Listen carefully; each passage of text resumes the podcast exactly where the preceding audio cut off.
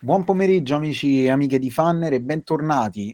nel nostro consueto appuntamento su cronistasportivo.it con il format l'intervista dedicata al futsal.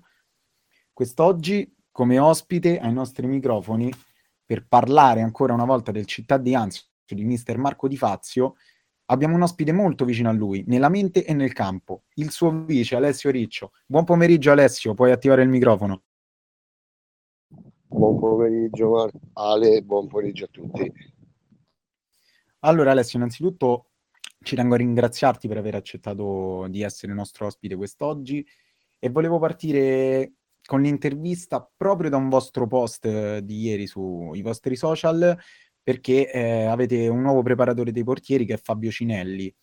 Eh, so che eh, Di Fazio ha già lavorato con lui nel Genzano, per poi diventare eh, lui l'allenatore della prima squadra quando Di Fazio ha firmato con, con Lazio, quindi anche per lui c'è stata questa esperienza. E poi soprattutto perché avete arricchito eh, e state cercando di eh, andare ancora in avanti con un altro step in un reparto che è già cresciuto tanto come la porta. Sì Ale, eh, è vero, eh, si è aggiunto un altro tassello importante nella nostra famiglia, una persona molto preparata in questo sport, una persona anche lui molto vicina a Marco nella sua, nella sua testa e nei suoi progetti. Eh, sicuramente sarà un tassello in più dove arricchirà ancora di più la nostra porta che è ben custodita da due grandi portieri. Eh sì, rifà anche a, questo, a questa vostra caratteristica del, del team di famiglia, di, di, gruppo. Parlando invece di, di sabato, vorrei iniziare prima di, di, spostarmi sulla parte tattica e comunque del risultato, eh, sui due episodi che hanno caratterizzato un po' questa partita, perché sono state delle espulsioni,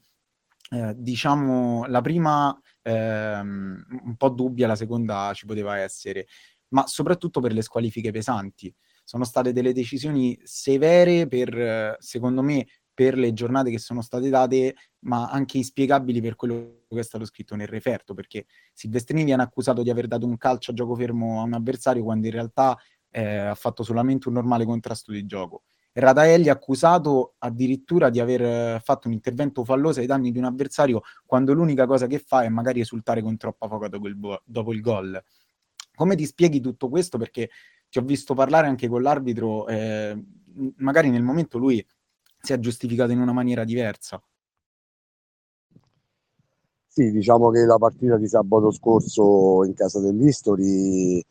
diciamo, è stata una partita un po' caratterizzata in una maniera un po', un po atipica nell'arbitraggio perché comunque trovati in una situazione eh, un po' particolare perché comunque tanti ammoniti, eh, anche ammonizioni che a nostro parere non, eh, non potevamo essere d'accordo. Eh, abbiamo notato proprio dall'inizio del campionato che c'è proprio un sistema di arbitraggio che è completamente differente, però noi su questa cosa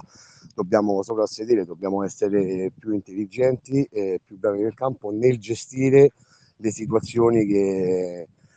che ci, che ci pongono davanti a noi, quindi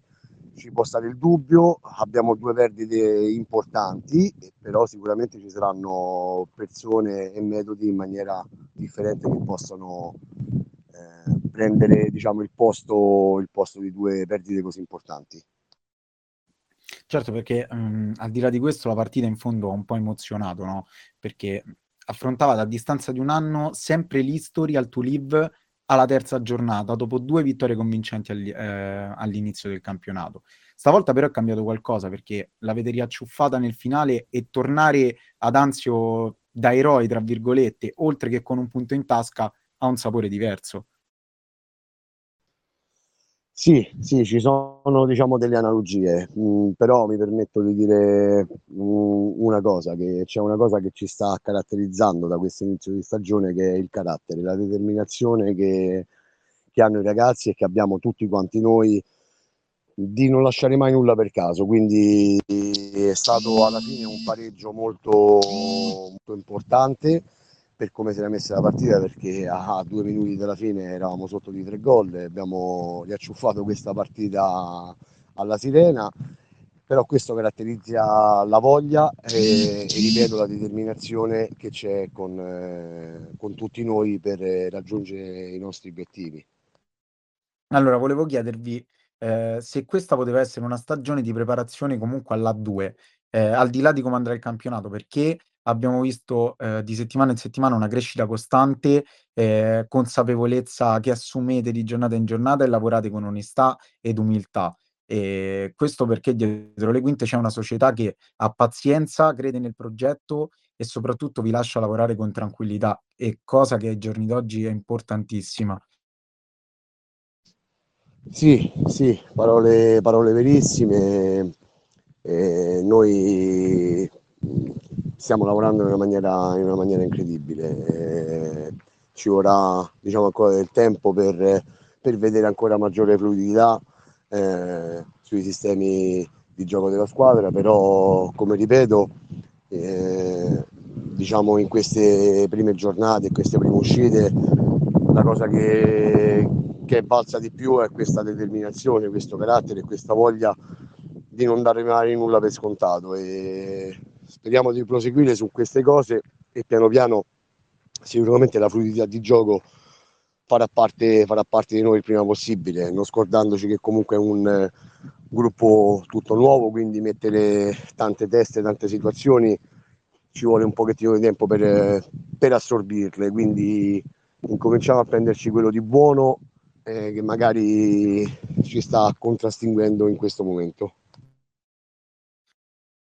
E allora passiamo a sabato, perché tornerà a farvi visita la Real Terracina, che quest'anno avete già affrontato proprio qui al Parraninaldi, vincendo 6 a 2 nel primo turno di Coppa di Divisione. Ci dobbiamo aspettare una partita simile oppure eh, pensate che possa cambiare qualcosa, ecco, magari eh, pure a livello tattico tra le due squadre? No, io penso che quella partita ce la dobbiamo, ce la dobbiamo dimenticare perché comunque è la prima uscita stagionale per tutti, quindi ci sono tantissime incognite per tutti quanti, e quindi quella è una partita archiviata.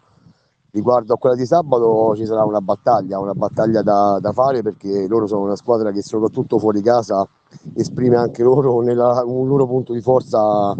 il lato caratteriale e la determinazione, quindi noi dovremmo essere più bravi e concentrati